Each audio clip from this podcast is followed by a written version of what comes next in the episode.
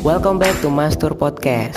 Konten ini bakal berisi mengenai kebiasaan anak milenial dan sharing pengalaman gua. Oke, check this out. Oke, balik lagi bersama Mas Tur Podcast. Kali ini kita kedatangan teman-teman gue yang lain nih. Yang pertama ada siapa nih, Bang? Panggil aja gue Mas Duts. Eh, Mas Duts. Ada lagi, Bang? Gue Volki, biasa dipanggil Kikiu. Oke, bareng Mas Duts dan Mas Kiki. Nah, sebelumnya nih, habis lebaran kan nih, udah lama gak ketemu juga. Gimana sih kabar lu pada nih? Gimana nih, Bang? Alhamdulillah, berak sama kencing gue lancar. Wih. Apa lubang pipis lancar, Bang? Lancar. Wih, lubang pipis lancar. Kalau dari lu gimana, Bang? Alhamdulillah Duta dia gak pernah ke rumah gue lagi, dia udah punya usaha. Orang udah punya usaha sombong Bang itu Bang. Sombong. Emang jangan dicontoh nih Bay, kayak gini nih. Nah kalau misalnya habis lebaran nih enaknya maaf-maafan dulu gak sih? Kita belum maaf-maafan bro sama ini. Enggak bisa salah. Lu orang suci. Orang suci. Lu orang suci enggak, Cak? Oke nih, nih berhubung Bang Duta orang suci nih, langsung aja nih kita comot ilmu-ilmu orang suci. Nah oke, balik ke topik ya kan, lu bisa lihat dari judulnya aja nih. Kita bahkan ngomongin tentang gimana bisa dapat ide bisnis buat lu yang baru lulus S M A nih. Buat bocah-bocah milenial, mungkin bisa jadi konten yang pas lah buat lu. Nah dari Bang Duta nih, lu bisa dapat ide bisnis tuh awalnya gimana sih? Apa lu jangan-jangan lagi nunggu tengah hutan dapat wangsit gitu kan? Jadi bisnis lagi gabut tuh gimana sih? Kebetulan gue lama di Banten. Orang Banten. Jadi tiga tahun di sono gue dapat ilham lah. Ilham. Jadi gue gini cuy, gue bisa hilang goblok. Gue jadi punya basic di sekolah dulu. Dulu kalau lo mau tahu di sekolah gue tuh diajarin ilmu namanya P K W U. P K W itu kayak P K W apa tuh Bang? Kayak ilmu ya anjir. Kayak ngebahas intinya tuh. Gue lupa singkatannya cuy, tapi di situ gue belajar tentang masak, di situ gue belajar cara buka usaha, di situ gue belajar tentang cara ngelayanin konsumen lah, gimana caranya kita tuh buka usaha P K W itu. Cooking-cooking gitu. Cooking-cooking gitu cuy. Tapi enggak cuma cooking, tapi di situ diajarin juga uh, uh, bi- buat kerajinan tangan, hmm. terus ngerawat peliharaan yang bisa dikembangin kayak ayam, lele dan lain-lain. Nah, lo kalau ngomongin kerajinan tangan lo sama tangan lo rajinan mana? Ini tangan gue cuy. Tangan, tangan gue yang mana? Tangan gue yang mana? Kalau dari lo sendiri Bang Dica gimana nih bisa dapat sumber idenya gimana lo? Uh, kalau gue basic pas lulus S M A tuh gue nggak ada pemikiran buat usaha. Pemikiran gue dulu tuh lulus S M A langsung nikah. Kuliah. Kalau nggak kuliah gue langsung kerja biar gue bisa jadi orang kaya. Oh. Ternyata pas gue kerja nih gue lulus S M A alhamdulillah gue dapet event, event di P R J. Bo, karena modal tampang mungkin dulu gue ya. Tampang ya. Rapian lah rapi nih. Tapi kayaknya Bang Duta udah ganteng. ganteng. Untungnya gue kerja outletnya deket-deketan sama dia. Oh, deket-deketan. Kebetulan ya, kebetulan for information gue juga kerja di P R J oh, tapi siap. Gue di bidang masakannya langsung di dapurnya, oh. bukan di outlet-outlet kayak, kayak Mas Buca. Kiki. Kalau dia jatuhnya dikerjain. Kerjain. Panas gitu kan. Kalau gue di A C gitu. Gue kerja dulu ngikutin apa ya generasi milenial lah. Gue dulu hmm. kerja di coffee, namanya Alton Wet Coffee. Alton Wet Coffee gue bangga banget bisa kerja di situ. Gue dapat banyak ilmu. Senior-senior gue berbagi ilmu tuh enak. Manajer-manajer gue, gue di situ ada kali beberapa bulan tuh sampai tutup tuh event tuh. Gue merasa bangga gitu. Gue bisa kerja sama apa apa yang orang-orang hits zaman sekarang gitu. Hmm. Kopi kopi kopi kopi senja goblok. Di situ gue ada partner kerja sama bocah part-timean juga. Hmm. Dia ke situ gue kaget kan. Dia suka telat. Kenapa? Pas ditanya sama senior gue dia ternyata punya mobil, guys. Oh, dia berangkat iya. kerja pakai mobil. Mobilnya gitu. Iya, lo tau sendiri P R J ramenya kayak gimana. Itu dia bawa mobil. Wah, gue kaget. Bocah ikut event tapi punya, punya mobil. mobil. Padahal dia ibaratnya lebih gedean biaya hidupnya daripada penghasilannya. Iya, penghasilannya. Katanya. Penasaran dah gue di situ, gue tanya-tanya kan, ternyata oh ternyata dia part time nggak cuma sekali, hmm. dia part time berkali-kali selama dia sekolah dia juga ikut part time, ah. jadi mengisi waktu liburnya dengan part time. Kalau kita ah. kan party bukan part time, party, party, shadow party, ayolah, libur kuy. Tapi ya dari yang gue tangkap nih, dari lo berdua, lo lebih punya mindsetnya yang lo bangun, lo lulus kerja tuh usahain langsung kerja gitu. Eh lulus apa S M A langsung kerja. Jadi tuh lo pakai prinsip, pakai mindset yang lama gitu. Abis lulus kerja nih, daripada gabut, kerja yang penting megang duit. Nah. Kenapa lo nggak mikir buat langsung kuliah atau lo langsung gimana? Nah, gitu. Gue dulu deh, gue dulu. Gue eh, dulu. dulu deh, bang. Yang tadi nih soalnya berkaitan. Berkaitan. Iya, yeah, gue juga awal pikirnya kayak gitu.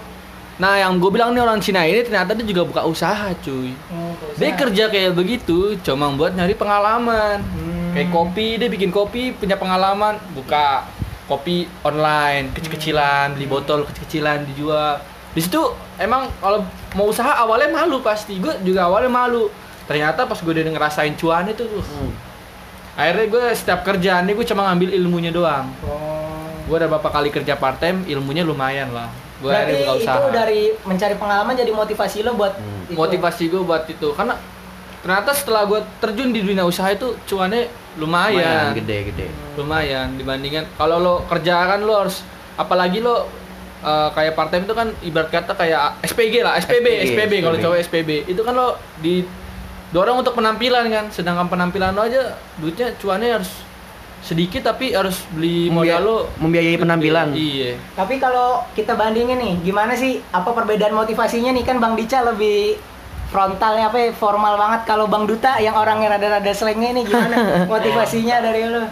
Jadi gue emang dulu emang gapir. Gue baru tahun ini niatan kuliah. Jadi gue itu lebih nyari pengalaman, dan kebetulan gue dapat kerja di beberapa pekerjaan hmm. gue nih, dua dua pekerjaan gue yang P R J itu, yang gue jadi asisten koki dan gue jadi barista di Janji Jiwa. Setelahnya gue dapat ilmu banyak, men. Bener kata Bang Dica, ilmu itu dicari bukan dari sekolah doang gitu.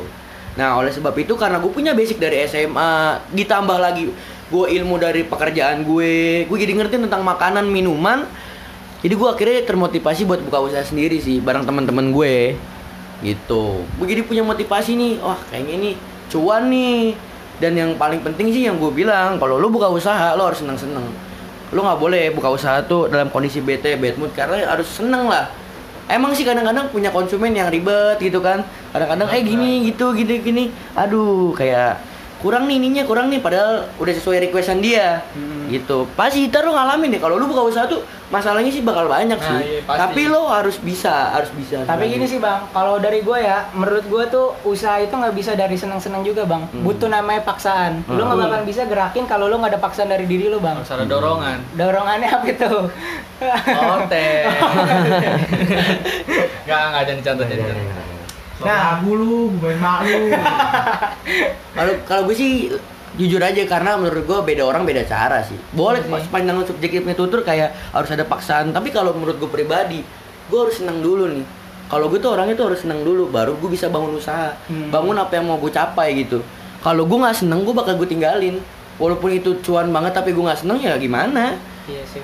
Itulah. Berarti sudut pandang dari seorang gapir atau mungkin dari seorang anak kuliah tentang usaha itu bisa sedikit beda sih. Mm-hmm. Gak bisa disamaratakan mm-hmm. juga. Nah dari itu lo bisa masuk langsung ke ide bisnis lo gimana gitu. Kan lo udah dapat pengalaman nih selama beberapa bulan dari mm. kerja lo di mm. suatu event-event tertentu mm. ya kan. Itu gimana lo bisa langsung terjun gitu? Apa yang apa ide lo gitu langsung bisa terjun? Jadi dari dulu gue punya tongkrongan, ruang lingkup yang ke kopi-kopi juga, anak indie, bocah indie yang kopi, senja, puisi. Indie home. Ya, yeah, indie home. Eish, jangan ngomongin di home gitu. Kita di disponsori. Nah, gue punya teman-teman yang ya, alhamdulillah yang mau maju juga gitu loh. Jadi gue punya basic nih. Lu punya apa nih? Oh ya gue bisa ngedit. Jadi gue kita sama-sama kerja sama. Hmm. Dan ibarat kata gue nya kenapa gue bilang seneng-seneng? Gue ngerasa nih capek-capeknya buka usaha, tapi gue rasa kayak main aja. Kayak main ya? Usaha rasa main. Bener. Jadi kayak lu main tapi dapetin duit. Jadi itu dong enaknya sekarang. Tapi sih bedanya gini bang, kalau dalam usaha itu menurut gue kita penghasilan awal-awal gak bakal tentu. Iya bener banget, bener, bener. Tapi kalau yang namanya kerja, lu kerja sebulan, awal lu masuk sampai akhir bulan, akhir bulan udah gajian. Akhirnya itu udah pasti gajinya hmm. segitu, misalnya hmm. dua juta atau U M R. Udah pasti kalau usaha tuh enggak bakal pasti. Bener, bener, bener. Kadang-kadang tinggi ya. Nah. Kadang bisa lebihin dari gaji U M R, kadang juga di bawah U M R malah enggak ada kan. Hmm. Tapi ya kembali lagi, karena gue udah punya prinsip seneng-seneng tur. Gue udah punya prinsip seneng-seneng. Walaupun seandainya gue gak dapet, tapi ya seenggaknya gue dapet hal lebih. Yang gak bisa gaji di perusahaan tuh. Kan gaji, kalau digaji di perusahaan tuh gue cuma dapet gaji, itu sudah habis ya kan. Terus capek lagi, terus berulang tuh. Akhirnya jenuh gue. Gue lebih baik kayak gini. Gue penghasilan tidak tentu. Mungkin karena gue masih gak ada tanggung jawab dong. Gue yeah, belum punya istri atau belum punya anak kan. Jadi gue bisa ngomong kayak gini juga. Jadi gue mikir enakan kayak gini loh, gue dapet cuan, tapi gue juga bisa nongkrong sama temen-temen gue, gue bisa ngobrol sama temen-temen gue.